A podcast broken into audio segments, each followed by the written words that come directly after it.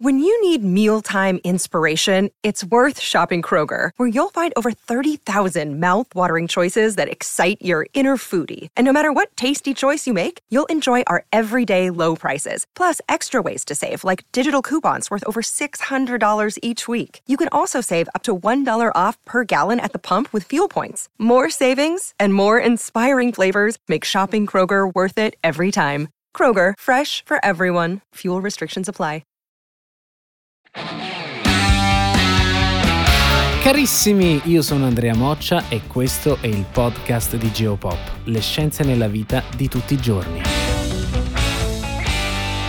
Perché l'energia geotermica non è così diffusa? Cioè perché non la utilizziamo così tanto? Dal momento che si dice che potrebbe bastare per coprire tutta la domanda energetica. Teoricamente è vero, la quantità di energia che è nel sottosuolo è enorme, così grande da poter soddisfare la richiesta energetica globale di tutti noi, di tutti i paesi del mondo, non una volta, ma decine di volte, secondo alcune stime, alcuni studi, dalle 20 alle 300 volte, teoricamente. Nella pratica, per come è strutturata la nostra società, basata sull'economia, è molto diverso. E in questo video proviamo a capire i motivi per i quali l'energia geotermica non è largamente diffusa. Prima di cominciare ci tengo a ringraziare molto il nostro autore Luca Guglielmetti, professore dell'Università di Ginevra, un grande esperto di geotermia, per supportarci nella stesura e nella validazione tecnica di diversi contenuti proprio sull'energia geotermica, tra cui questo. Sappiate che se andate eh, su geopop.it, sul nostro magazine online, troverete diversi articoli proprio sulla geotermia, molto interessanti. In generale, i fattori che ci fanno capire quanto una fonte di energia sia attraente e quindi propensa all'uso globale, alla diffusione, possono essere raggruppati in cinque gruppi. Motivi economici, tecnici, ambientali, sociali e politico-normativi. Analizziamo questi cinque aspetti per la geotermia e cominciamo dai motivi economici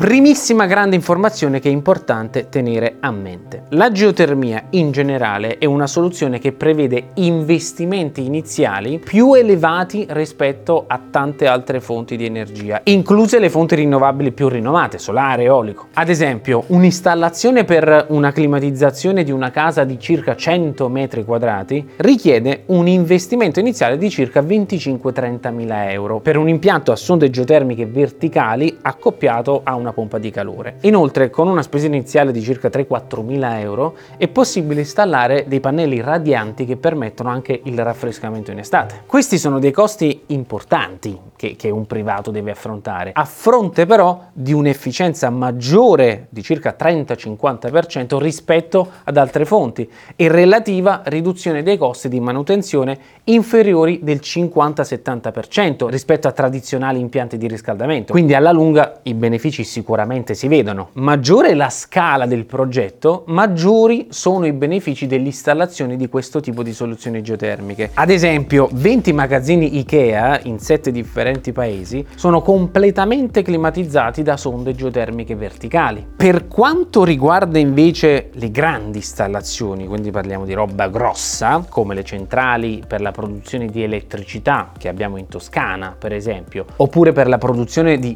teleriscaldamento, i costi sono decisamente di un altro ordine di grandezza, motivo per cui al momento la geotermia a questa scala è un affare ancora per pochi. Vi faccio un esempio rappresentativo, l'esempio dei costi di una centrale geotermica da 10 MW a ciclo binario. Abbiamo 5 fasi, pianificazione, esplorazione, perforazione, lavori e costruzione. Per un impianto del genere, parliamo di impianti appunto di 10 MW, il costo si aggira intorno ai 75-100 milioni di euro e i tempi di realizzazione eh, sono decisamente lunghi, andiamo dai 10-15 anni prima prima della messa in esercizio della centrale. Aspetto da tenere a mente, l'economia di scala gioca un ruolo molto importante, cioè maggiore è l'impianto che si realizza, minore sono i costi per megawatt installato. In altre parole, una centrale da 10 megawatt se mi costa 100, una centrale da 20 megawatt non mi costerà 200, ma meno di 200. Inoltre poi va considerata anche la componente di rischio. Le prime fasi di un progetto fino al completamento del primo pozzo sono a rischio elevato che significa? Significa che un pozzo per i grandi impianti geotermici può costare decine e decine di milioni di euro. Ovviamente se si perfora il pozzo e questo pozzo non dà i risultati sperati, eh ragazzi è una grossissima perdita economica. Quindi va da sé che non è neanche facilissimo trovare investitori disposti a rischiare quelle somme con, con dei rischi così alti.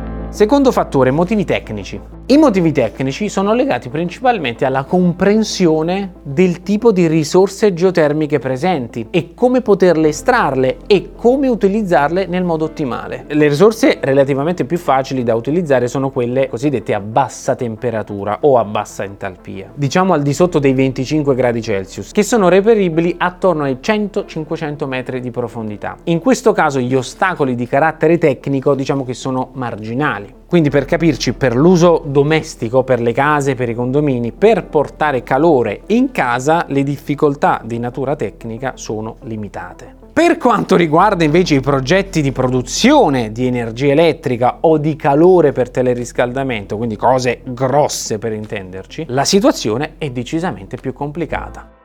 Nonostante sia vero che il calore nel sottosuolo è, dappertutto, d'altro lato le condizioni geologiche locali nel sottosuolo sono estremamente eterogenee, cioè sono diverse da posto a posto. Per farla semplice, le temperature nel sottosuolo cambiano considerevolmente a seconda dell'evoluzione geologica di una certa zona, cioè dipende proprio dalla stratificazione geologica, dalla tipologia di roccia e tante altre cose. Esempio, geologicamente parlando, l'Islanda è decisamente diversa diversa dalla Germania, ovviamente, così come la Toscana meridionale non ha quasi nulla in comune con le condizioni geologiche e quindi geotermiche della pianura padana, eppure sono vicine. Di conseguenza, non dappertutto si trovano rocce che permettano di avere temperature, fluidi e quindi portate dei pozzi sufficienti a giustificare degli investimenti per la realizzazione di una centrale. Per questo motivo si spendono grosse cifre proprio per l'esplorazione di superficie, perché questa serve ad analizzare in una prima fase a scala più ampia e poi sempre più in dettaglio i volumi di roccia nel sottosuolo dove potenzialmente si possono incontrare, diciamo, tutte quelle condizioni favorevoli per realizzare un primo pozzo esplorativo, ovviamente che si spera possa dare dei risultati soddisfacenti.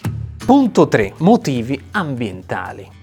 La costruzione di un impianto geotermico può avere un impatto ambientale che, per quanto ridotto, deve sempre essere tenuto in considerazione. Infatti, come ogni fluido presente nel sottosuolo, anche i fluidi geotermici contengono dei minerali dissolti, un po' gli stessi, ma con concentrazioni superiori rispetto a quelli che ritroviamo nella lista della composizione chimica dell'acqua in bottiglia, per esempio. Quindi calcio, sodio, magnesio, silice, cloro, bicarbonato e poi ci sono anche i gas, per la maggior parte anidride carbonica, ma anche idrogeno solforato, metano, mercurio, ammonio e altre in concentrazioni più limitate. Parlando sempre di progetti di dimensioni industriali, quindi roba grossa, i fluidi geotermici devono essere analizzati, caratterizzati e opportune operazioni in fase di perforazione quando si buca e di produzione sono regolarmente implementate per evitare la contaminazione delle acque superficiali a uso potabile e dell'atmosfera.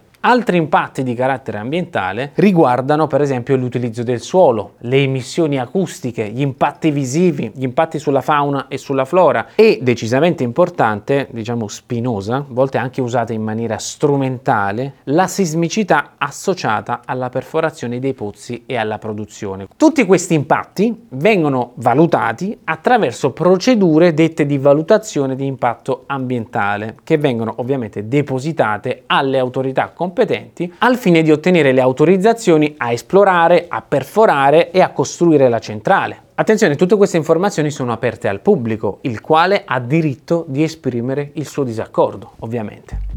Aspetti sociali. Ecco, questi sono motivi molto interessanti che ci riguardano magari più da vicino. Anche l'aspetto sociale ha la sua importanza, anzi, secondo me è uno dei più dominanti. In particolare nel modo in cui la società percepisce la realizzazione di un nuovo impianto geotermico in una determinata area. La prospettiva sociale è uno degli elementi che può accelerare o decisamente limitare o bloccare l'adozione della geotermia, soprattutto per grandi progetti industriali. Cioè la l'accettazione sociale da parte della comunità locale è un requisito fondamentale per lo sviluppo della geotermia, ma dati alla mano questa è inferiore a quella di tante altre energie rinnovabili. In un certo senso abbiamo timore della geotermia, perché? Eh, per vari motivi, eh, probabilmente perché si tratta di fare delle perforazioni nel terreno, quindi mamma mia, chi lo sa che cosa succede? Ecco, una domanda interessante potrebbe essere quali sono i fattori sociali che generano questi timori, queste ansie e quindi limitano la diffusione della geotermia? Ce ne sono varie. Uno, la limitata conoscenza della tecnologia legata alla geotermia da parte del pubblico. Due, la copertura mediatica spesso negativa. Tre, la preoccupazione per un impatto ambientale, per esempio come la sismicità indotta, che poi se vai a vedere i dati, la sismicità indotta è veramente, veramente limitata. Il consumo di acqua e l'effetto negativo sulle sorgenti termali, il basso livello di partecipazione della comunità a tutti i processi di consultazione e allo sviluppo del progetto, cioè siamo poco partecipi. Quindi, morale della favola, la nostra percezione, il nostro modo di reagire a, a queste novità, diciamo, industriali, è, può limitare fortemente lo sviluppo e la diffusione, in questo caso della geotermia. Ultimo punto, aspetti politico-normativi. Nazioni con un contesto politico stabile e con una pianificazione energetica a medio e lungo termine sono degli elementi essenziali. Perché? Perché questo incoraggia il settore privato a investire nella geotermia. Inoltre il quadro normativo è l'elemento che stabilisce ovviamente le regole del gioco, quindi norme chiare, semplici e dedicate alla geotermia permetterebbero agli investitori di pianificare con chiarezza le attività e la distribuzione degli investimenti nel tempo. Quindi la geotermia è bella, potremmo usarla molto di più rispetto a quanto non ne facciamo oggi, però è bene scindere il mondo teorico da, da, da, quello concreto, da quello reale, perché nel mondo concreto devi fare i conti con tanti fattori. Grazie mille per averci seguito, vi do appuntamento sempre qui sul podcast di Geopop, le scienze nella vita di tutti i giorni.